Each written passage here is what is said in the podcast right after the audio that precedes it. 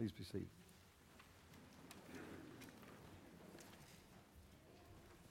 I want to begin a new series with you this morning, partly because uh, it's May, we're going into the summer, and people are apt to travel and take advantage of school being out.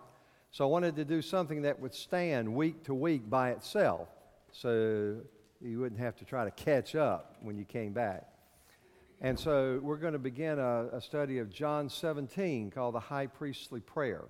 You'll find an outline on page 6, and you can turn your Bibles to John 17. While you're doing that, let me mention something. Um, uh, a pastoral attire is also always a good topic. Uh, I dressed cool this morning. Uh, let me tell you why. You might have noticed last uh, Sunday it got a little warm in here. And we found out afterwards there are uh, three air conditioning units out there, a lot of cubic feet in here. And uh, one was replaced two or three years ago, and now the other two are trying to give up the ghost. Uh, now, that's not surprising. This building is what, 15 years old? And, um, you know, I've got, uh, I'm wearing glasses to help my eyes, and I have a new hip. My left hip is a replacement, and uh, it'll, it'll outlive me. And uh, so it's not surprising as a building ages, it starts needing those things.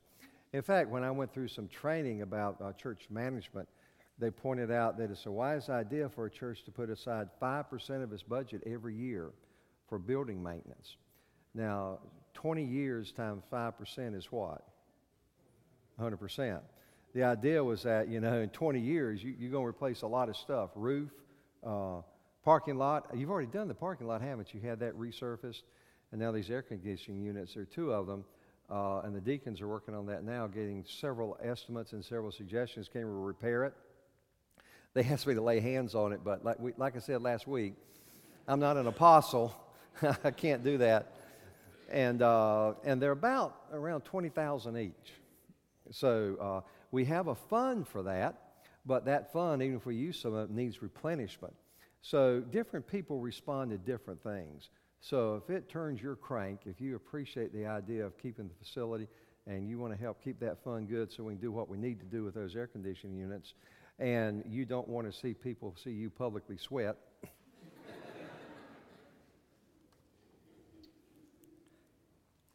John 17.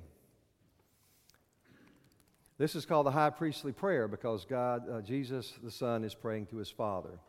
It's not the Gethsemane prayer where Jesus says, it were sweat drops of blood and said, Father, if possible, take this cup from me, but your will be done. It's not the upper room where he gave all that teaching in John chapter 14, 15, and 16. Once they finished the upper room discourse, and once they finished the first Lord's Supper, and were they on their way to Gethsemane in that transit, they paused. Before Jesus entered the garden, he prays this prayer. One of the longest prayers in Scripture. I think it is the longest. Uh, the Son is praying to his Father. He's looking back on his life, he's looking forward to what's coming. And he sums up everything in a most remarkable passage of Scripture. Uh, in fact, it's a private prayer. It's between the Son and the Father. And the question, as the weeks go by, I'll give you some more information about the history of this prayer. But the question uh, can arise well, what right do we have to eavesdrop? But over in um, verse 20 of John 17, Jesus says, My prayer is not for them alone. He's praying for his apostles. I also pray for those who will believe in me through their message. That's you, and that's me. Across the Mediterranean Sea, across the Atlantic Ocean, into Greece and Italy and France and England and Scotland and Ireland. And to this country came the gospel.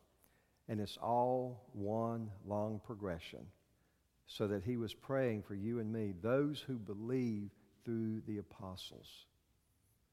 So he's praying for us. And so that's kind of our ticket to eavesdrop on this prayer. In fact, later on, I'll show you, he says, Father, I say these things. He prayed out loud so that his apostles could hear and through the work of the Holy Spirit recall and then record them for our benefit. We're going to take it verse by verse. Uh, sometimes we take whole sections of Scripture.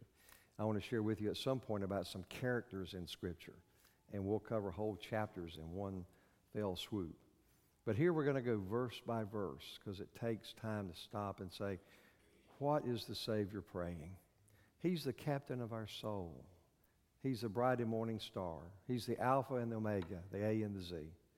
He is our Savior and our Lord and our King. And we most earnestly desire to hear what is on His heart as He comes before His Father. And this is the first thing He says in John 17, chapter 1. After Jesus said these things, He looked toward heaven. And it's that interesting. We're used to bowing our head when we pray.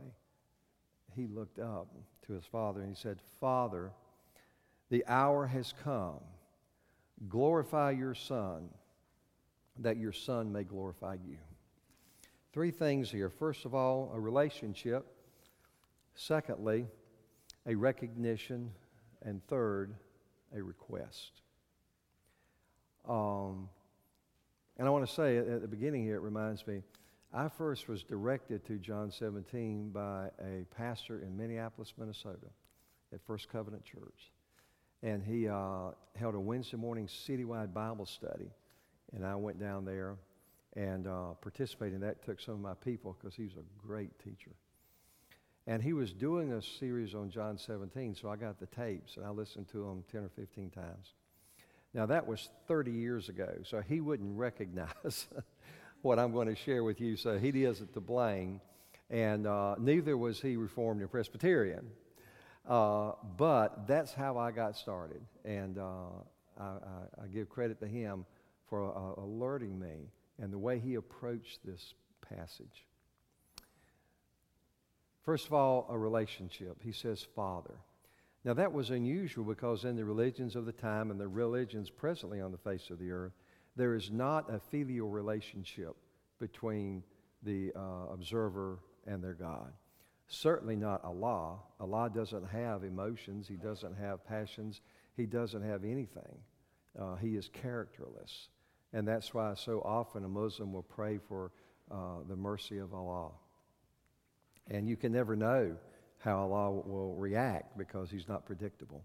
He may or may not extend mercy. In fact, that's why the only sure way to make sure you get mercy from Allah is to blow yourself up killing infidels in a jihad. And that's why they're so willing to do it. They're so desirous of receiving assurance. But here comes Jesus, and he calls his God Father, a filial, close relationship. And it must be noted that there is some truth to that we talk about the fatherhood of God and the brotherhood of man, don't we? Because God created Adam and Eve, and from them came the whole human race. So, as He is creator, as He is the originator, He's the Father. He brought us, our race, into being. And on that basis, all human beings have a brotherhood because they have one Father. But that's not what Jesus is talking about here. He's talking about a filial relationship that he can turn his face to heaven and say, Abba, Father. Now, the reason that is important because in Romans chapter 5, uh, the first 11 verses, there's a description of human beings when they are born and in their relationship to God. Uh, as Rick Santos, our youth director, was pointing out, and I love the line everybody has a relationship, everybody on the earth has a relationship with God. Just for a lot of people, it's not good. Well, let me show you how it can be good. This is what it says um, down here, um, beginning at verse uh, Romans 5 6. At just the right time, when you were still powerless, okay, write that down. Human beings are powerless to save themselves. Christ died for the ungodly. Number two, human beings are ungodly. And since God is godly, that's not like saying we're dirty and He's clean. And usually, clean people don't like dirty people around. I saw a lady just uh, got kicked off a plane, her and her family, because uh, she had a pungent odor, the complainer said. And so, dirty people don't like, I don't know whether it was or not, but uh, if I complained, they'd never put anybody off the plane, they'd put me off. Very rarely will anyone die for a righteous man, though for a good man, someone might possibly dare to die. But God demonstrates his own love in this while we were still sinners. Well, we were powerless, ungodly, and sinners. A sinner is someone who breaks God's law either actively or passively, either not keeping it or actively breaking it. Uh, sin is, is any lack of conformity unto or transgression of God's law. Where did I get that? Where did I get that? Does anyone know? The Westminster Shorter Catechism, a definition of sin. And it has nothing to do with, with uh, particulars like stealing or killing, killing. It's just God's law. Lack of conformity unto or transgression of the law of God. So if anyone ever asks you, well, what, what is sin? Well, there's one sentence that sums it up. So we're sinners. Since we have now been justified by his blood, how much more shall we be saved from God's wrath? So we're not only powerless, ungodly sinners, we are under the wrath of God. In other words, he's angry at us. It's just not being dirty and pungent, it's being enemies of God because we are rebels and therefore we are under his wrath. For if when we were God's enemies, and that about sums it up. So you see, the mass of humanity can't call God Father, not with these descriptors. So there is a fatherhood of God and there is a brotherhood of man. We acknowledge it. But there's not a relationship because these five things were enemies under God's wrath. And there's only one way, well, there's two ways to get out from under it. Number one, don't ever transgress God's law, either by passive or actively breaking it. Love the Lord your God with all your heart, soul, mind, and strength, and neighbor yourself. Always keep the law in your mind and your heart and your acts. Well, we're born sinful, so there's no hope. You can't go back and undo. So that way doesn't work for many human beings, in fact, for none. But one person came and kept the law. It's called active obedience all of his life. He never did anything except God wanted him to do. And therefore, he became the perfect sacrifice. And then he passively laid down his life.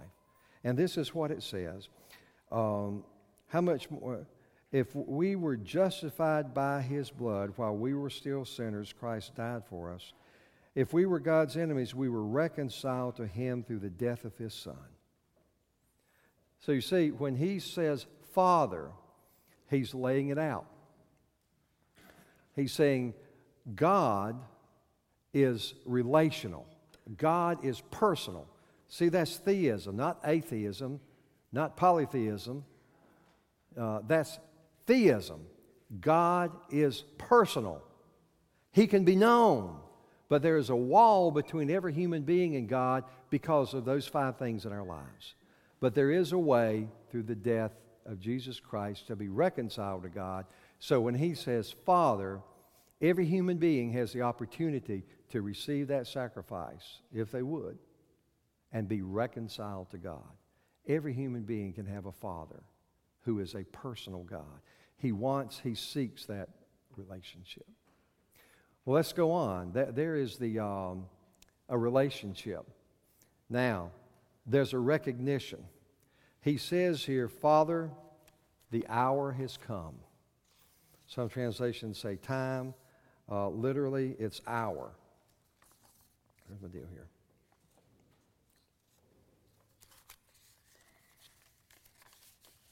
Seven times in the Gospel of John, Jesus refers to the hour.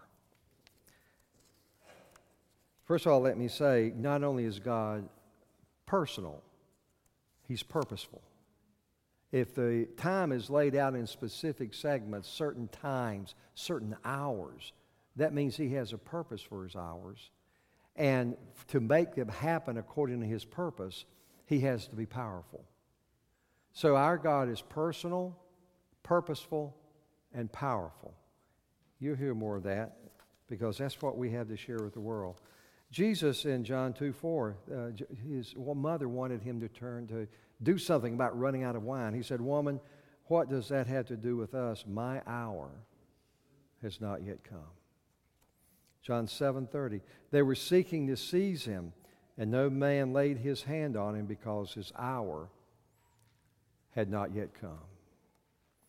Jesus answered, them in John 12, 23, saying, The hour has come for the Son of Man to be glorified.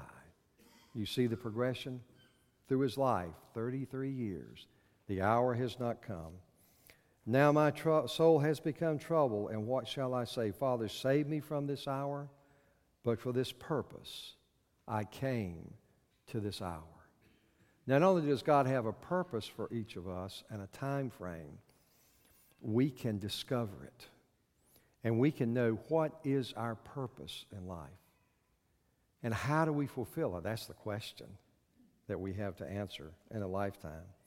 But Jesus answered them, saying, The hour has come for the Son of Man to be glorified. John 12, 23. John 12, 27. Now my soul has become troubled, and what shall I say? Father, save me from this hour, but for this purpose I came to this hour. John 13, 1. Now before the feast of the Passover, Jesus, knowing that his hour had come, that he would depart out of the world to the Father, having loved his own who were in the world, he loved them to the end. God is not only purposeful, uh, excuse me, personal, he's purposeful.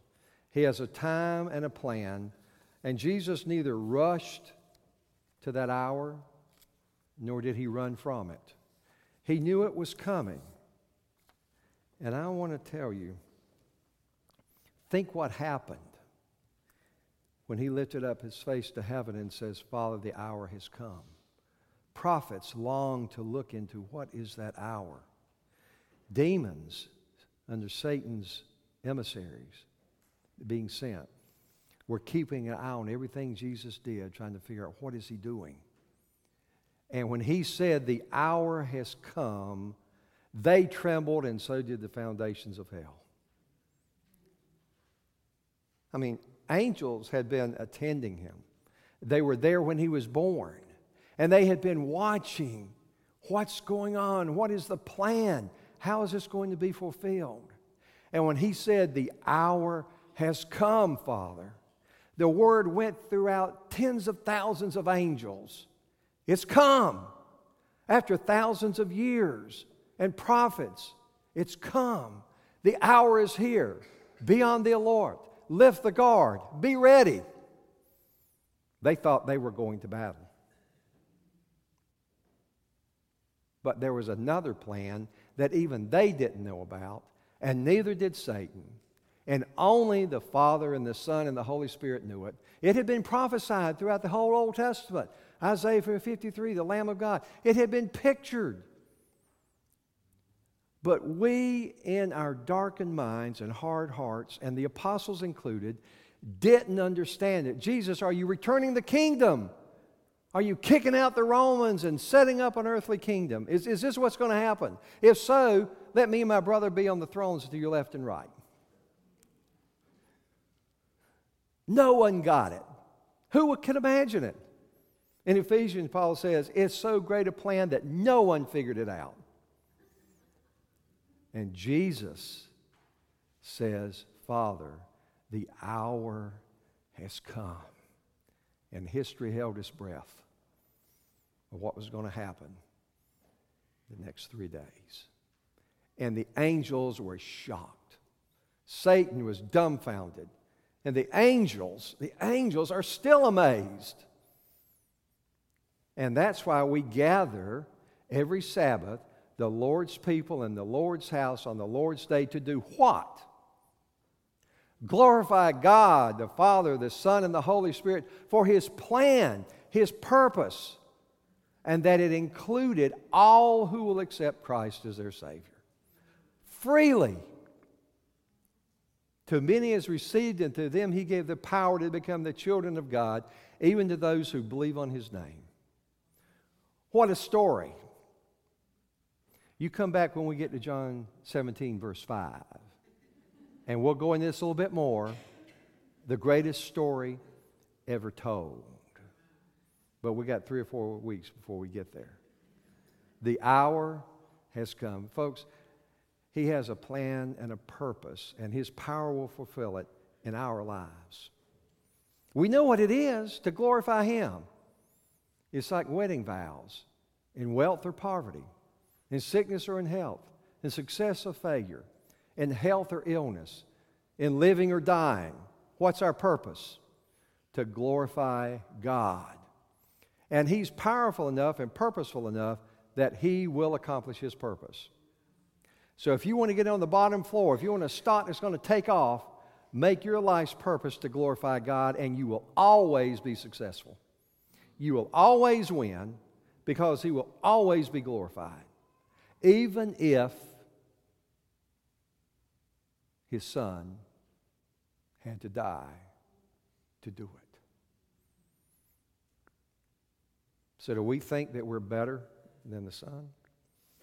Sometimes it's riches and sometimes it's poverty. Sometimes health, sometimes sickness. Sometimes joy and sometimes grief and pain. But in all those things, give thanks, for this is God's will for your life. Because He has a plan and a purpose, and He has the power to make it happen. And so we can carry our sorrows on a flood tide of joy because we know how the story ends. Now let's go on. A relationship, a recognition, and now a request. Okay, here's Jesus. The hour has come. What's the one thing on his heart? What comes out on his lips? Glorify the Son, so that the Son may glorify you, the Father. You see, that's why glorifying God is our purpose in life, because that was our, our Savior's purpose. And what's on His heart is on our heart. What is His purpose is our purpose. So we want to know what this means. We'll continue to talk about glory. It occurs seven times in this high priestly prayer. But let's begin. What is glory? It's a word that means weight, heavy. You know, who's the heavy in this deal? Who's the boss? Do you remember what was that movie, Jurassic Park? And these people and these two kids are in these two Jeeps, and they're sitting there, and there's a glass of water and that glass of water shakes a little, like California. It shakes a little. And one person, he looks at it and he's shaking. And then they hear, You remember the movie? It was a Tyrannosaurus Rex. And he was big. And he's heavy. He's the ruler in this situation. And they try to outrun him in a Jeep. And one guy runs into a toilet. You remember all that? Now, that's where glory, heaviness, weight, strength, mass, significance. And here we use it when we say glory, we mean the summation of the multifaceted, like a diamond character of God. His omniscience, His omnipotence, His omnipresence, His grace, His mercy, His holiness, all those things together we call his glory. This is how one pastor, Sam Storms, the term glory refers to the visible splendor or moral beauty of God's manifold perfections. The glory of God is the exhibition, the exhibition of his inherent excellence. It is the external manifestation of his internal majesty. Therefore, to glorify God is to declare draw attention, and publicly announce and advertise His glory. Now, that's what we did this morning. We started worship of. He is worthy. And then we sang His praises. And then we prayed. And then we gave tithes and offerings. All those things, each is a facet. Each is something that we as human beings do to glorify God, to bring attention to His glory. You know, the favorite line of a Christian is, Did you see that? In fact, what's the, uh, what's the famous last words of a redneck? The famous last words of a redneck.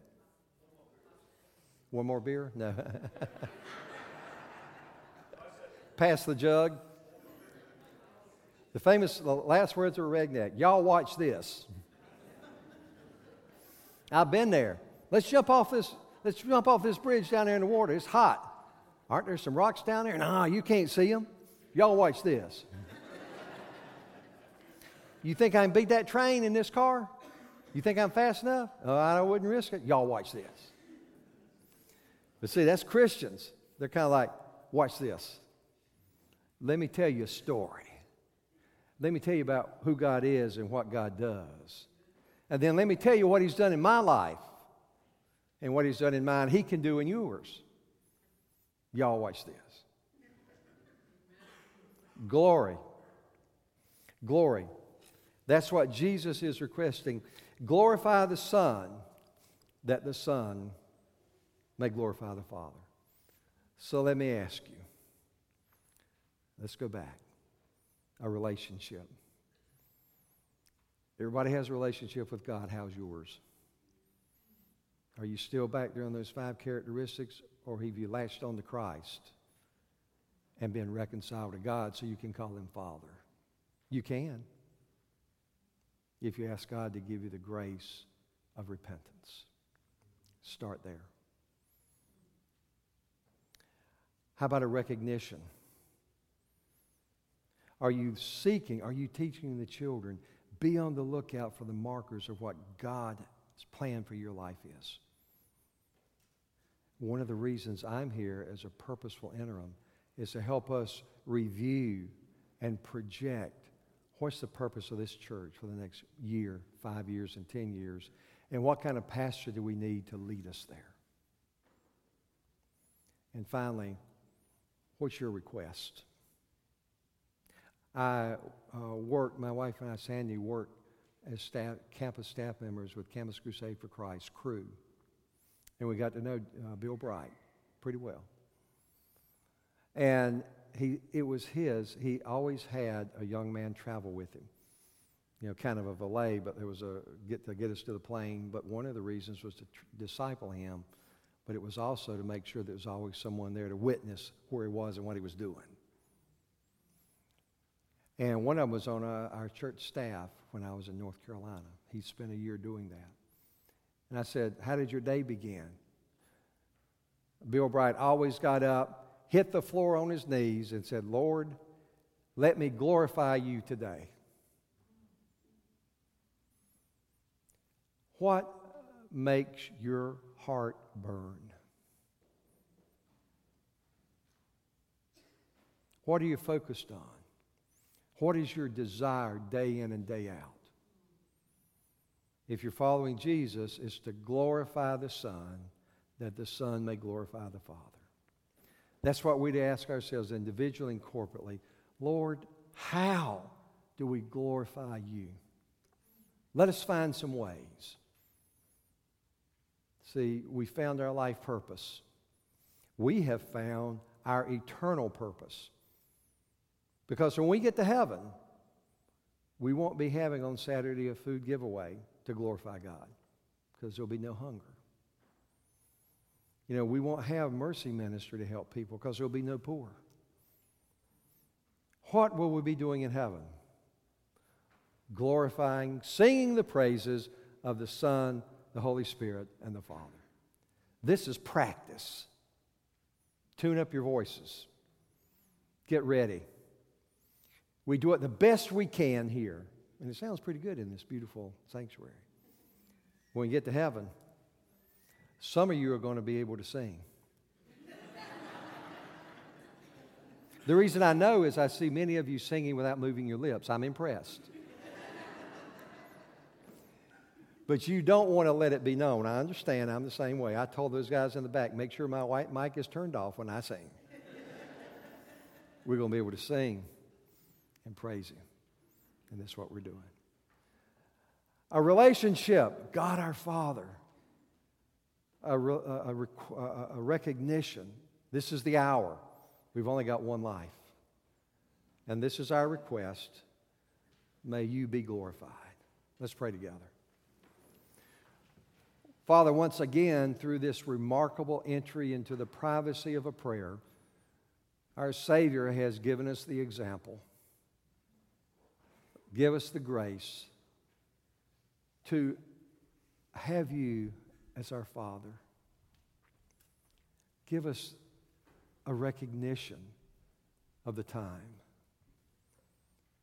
Give us, Father, the desire and means to glorify you. We ask that in Christ's name. Amen. Stand together. Music is on page six. Lord, be glorified.